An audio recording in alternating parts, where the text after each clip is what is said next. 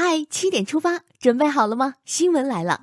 今天是二零一八年七月七号，星期六，农历五月二十四，大家周末愉快。我是主播凡科。首先来看今天的天气，本周末南方多地仍有强降雨，江苏、浙江、江西、贵州局地有大暴雨，并伴有雷暴大风等强对流天气。另外，北方雨水也逐渐增多，内蒙古、华北、东北等地的朋友还得及时关注最新的天气情况和交通信息，外出时记得加强防范。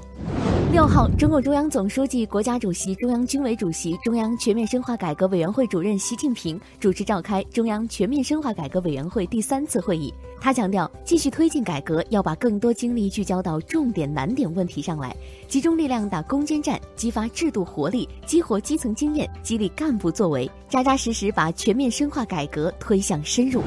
五号晚，两艘载有中国游客的游船在泰国普吉岛附近海域突遇特大暴风雨，发生倾覆事故。截至目前，船上一百二十七名中国游客中有十六人死亡，三十三人失踪，另有七十八人获救。六号，习近平主席作出重要指示，外交部和我驻泰国使领馆要加大工作力度，要求泰国政府及有关部门全力搜救失踪人员，积极救治受伤人员。目前，文化和旅游部已启动应急机制，处置普吉岛游船倾覆事故。交通运输部派出十人专业救助小分队赴台救援，今日上午抵达现场。海关总署关税征管有关负责人表示，中国对美部分进口商品加征关税措施于北京时间六号十二点零一分开始正式实施。六号晚，商务部官网显示，中国在世贸组织就美国对华三零一调查项下正式实施的征税措施追加起诉。庆祝建党九十七周年，中央广播电视总台六月二十八号起推出十二集大型广播纪实文学《梁家河》，讲述习近平总书记在梁家河的知青生活，记录梁家河几十年翻天覆地的巨大变化。昨天推出第九集《类别梁家河》。大家可以在央广、中国之声、文艺之声、娱乐广播等频率上收听，也可以在央广网、央视网、国际在线、央视新闻、央广新闻、中国广播客户端等新媒体平台同步收听。国家卫健委六号发布的关于促进护理服务业改革与发展的指导意见提出，要利用信息技术创新护理服务模式，到二零二零年注册护士总数力争达四百四十五万人，老有所养，病有所医，我们的生活越来越美好。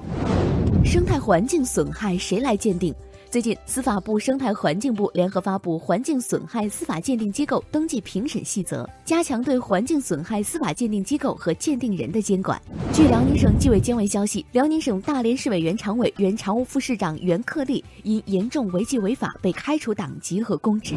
六号，全国扫黑除恶专项斗争中央第一督导组进驻河北，全面启动对河北扫黑除恶专项斗争督导工作。科技部副部长李萌六号在国务院政策例行吹风会上表示，将赋予科研人员更大的人财物自主支配权，充分调动他们的积极性，激发创新活力。国台办发言人六号表示，中国国民党前主席、两岸和平发展基金会董事长连战先生将于七月十二号到十四号率台湾各界人士参访团来北京参访。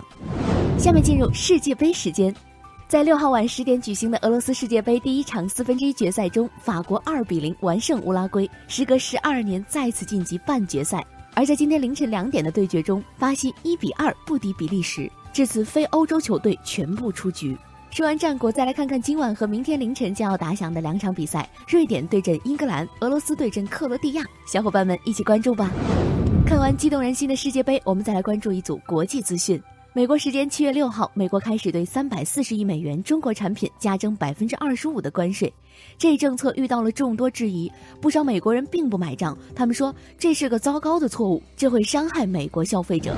据俄罗斯经济发展部网站六号消息，俄罗斯决定就美国加征钢铝关税采取反制措施，对从美国进口的部分商品加征百分之二十五至百分之四十的关税。而美国总统特朗普也没闲着。在多次指责德国没有提升其国防开支来为北约提供足够多的贡献后，特朗普近日更是直接点名德国总理默克尔，抨击其有钱从俄罗斯购买石油和天然气，却没有为北约拿出足够多的份子钱。六号，伊朗核问题外长会在奥地利首都维也纳举行，中国外交部长王毅代表中方出席会议。英国政府近日宣布，从六号起，中国学生申请赴英学生签证将变得更简单。这对即将外出留学的小伙伴们来说，可是个激动人心的好消息啊！接下来关注总台的独家内容。六号晚，中央广播电视总台央广 Music Radio 音乐之声木伦和冰淇淋中国 TOP 排行榜二零一七年度颁奖晚会在北京凯迪拉克中心盛大举行。本次颁奖晚会由中央广播电视总台央广主持人梅清源和央视主持人李思思共同主持。张信哲、孙楠、彭佳慧、尚雯婕、杨丞琳等近二十组艺人出席晚会。在颁奖环节，张信哲获得年度最佳男歌手，年度最佳女歌手为杨丞琳。大家可以在央广网、央视网、国际在线、央广新闻客户端、央视音乐客户端、国际在线移动版等平台观看晚会精彩回放。晚会实况录像还将在央视综艺频道、音乐频道播出。再来关注一组资讯：最近，一个跨湖北、广东、福建、陕西等地的特大酒托诈骗团伙，让不少人上当受骗。日前，四地警方联合收网，将团伙摧毁，抓获嫌疑人九十四名。大家可得擦亮双眼，以防受骗呢。国家市场监管总局网站最近发出公告，电动自行车将由工业产品生产许可证管理转为国家强制性认证管理。明年四月十五号起，电动自行车未获国家强制认证的，将无法在市场上继续销售。需要认证的还有进出北大的朋友们。近日，北京大学将刷脸系统应用到校园安保系统当中，第一套刷脸入校闸机在北大西南门投入运行。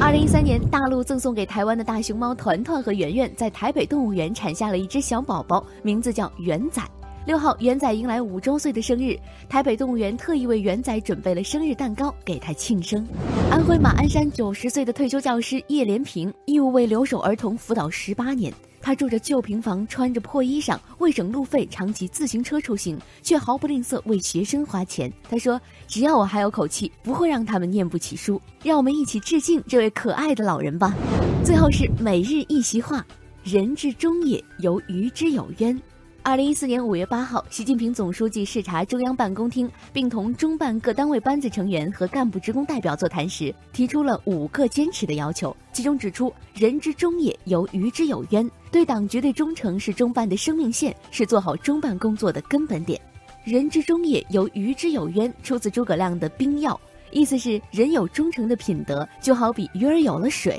鱼离开水就会死，人失去忠诚的品德就很危险。好了，七点出发就到这里，我们明天见。